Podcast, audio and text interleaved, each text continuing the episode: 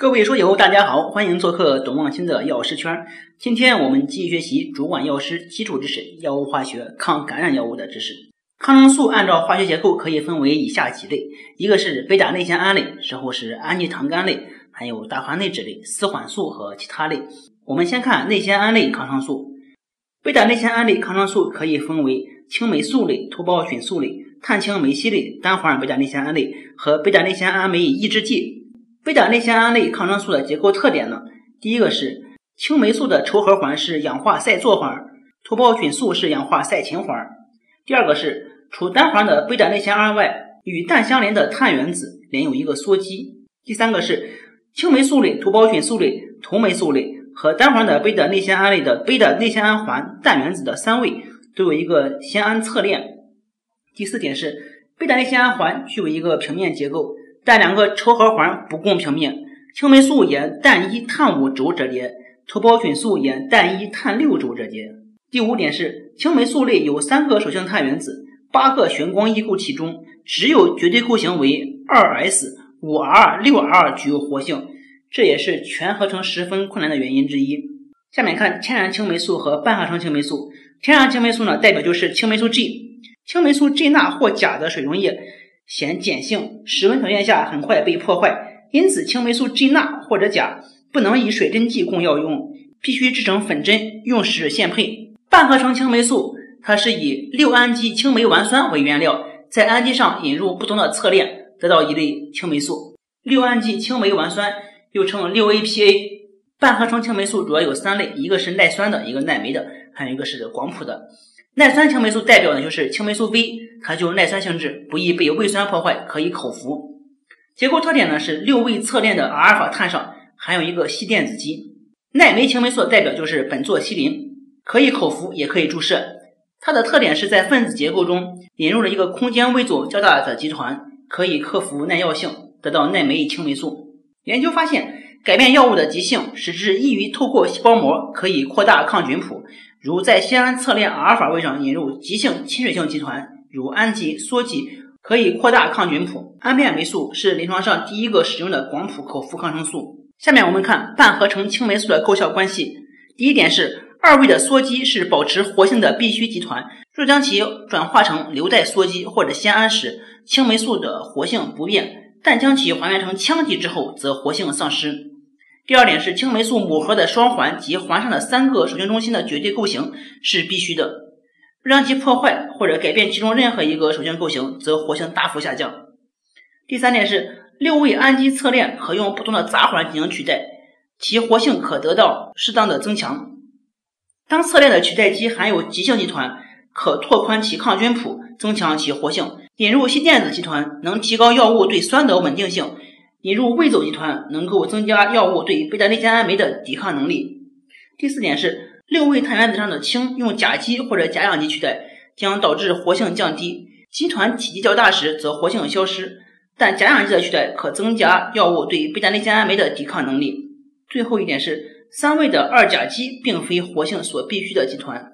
下面我们看头孢菌素类，头孢菌素的特点呢？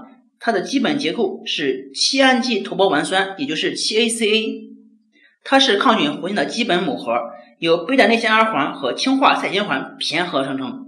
由于氢化噻嗪环中的双键与贝塔内酰胺环上的氮原子的位于共用电子对形成共轭，使贝塔内酰胺环趋于稳定。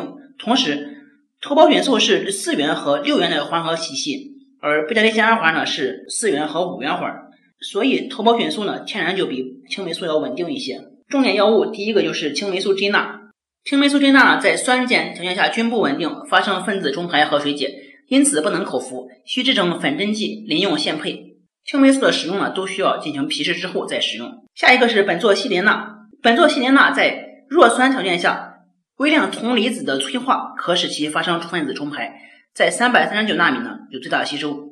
苯唑西林钠主要用于治疗耐青霉素的金黄色葡萄球菌。和表皮葡萄球菌的感染可以口服，抗菌谱类似青霉素，毒性比较低。侧链含有苯甲异物唑环，青霉素的发现被认为是耐酶青霉素的一大进展。这类药物不仅能够耐酶，而且耐酸，抗菌作用也比较强。下面我们看阿莫西林，阿莫西林又名羟胺变青霉素。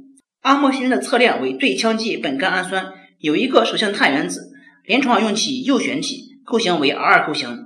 临床上主要用于治疗敏感菌所导致的泌尿系统、呼吸系统和胆道的感染，口服吸收较好。下面看头孢派酮，头孢派酮是在七位去代基上有一个属性碳原子，有 R 和 S 两种构型，R 活性较强，而 S 构型对于革兰氏阴性杆菌无抗菌活性。头孢派酮是第三代广谱抗生素。对贝塔内酰胺酶稳定，用于治疗敏感菌所致的呼吸道、尿道和肝胆系统感染。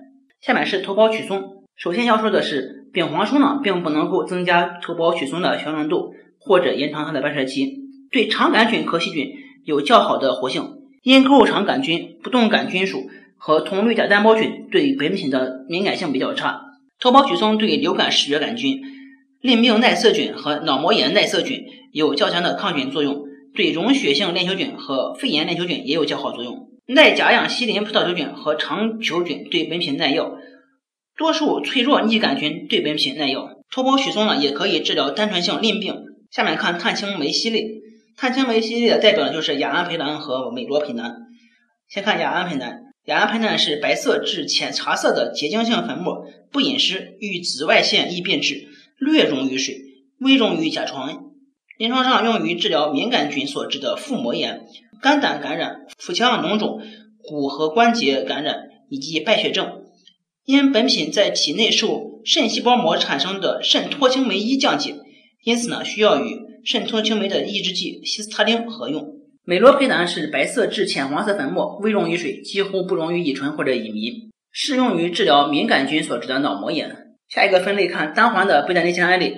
主要药物就是安曲南，安曲南这个药物呢小而美，因为安曲南对包括铜绿甲单胞菌在内的需氧革兰氏阴性菌有很强的抗菌活性，副作用发生的机会呢很少。最后一个我们看贝塔内酰胺酶抑制剂，贝塔内酰胺酶抑制剂呢主要有两个，一个就是克拉维酸，一个就是舒巴坦。克拉维酸呢是氧青霉烷类，舒巴坦呢是青霉烷峰类。克拉维酸又名棒酸，它本身抗菌活性很弱。但具有独特的抑制贝塔内酰胺酶的活性，是第一个贝塔内酰胺酶抑制剂。下一个我们看氨基糖苷类，氨基糖苷类的重点药物就是硫酸链霉素和阿米卡星。硫酸链霉素主要用于结核杆菌感染，也用于不使菌感染、鼠疫和其他敏感菌所致的感染。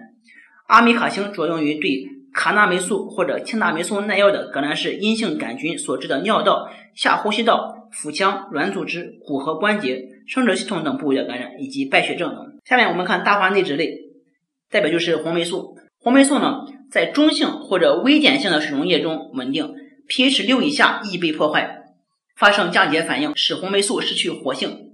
红霉素是耐药的金黄色葡萄球菌和溶血性链球菌感染的首选药物。克拉霉素是红霉素六位羟基甲基化之后得到的衍生物，体内活性明显高于红霉素，可耐酸。对需氧菌、厌氧菌、支原体、衣原体均有效，活性比红霉素要高二到四倍。阿奇霉素是第一个环内含氮的十五元大环内酯类抗生素，具有更强的碱性，对许多革兰氏阴性菌有较强的活性，组织浓度高，半衰期长，具有较好的药代动力学性质，可用于治疗各种病原微生菌所导致的感染，特别是性传染疾病，如淋球菌所导致的感染。好，这就是本节的所有内容。我们下一节继续讲喹诺酮类、磺胺类、四环素类、抗结核类以及其他类抗生素。谢谢大家。下载知识星球，找董望清的药师圈，每天十分钟，帮助您在潜移默化中轻松掌握药学专业知识。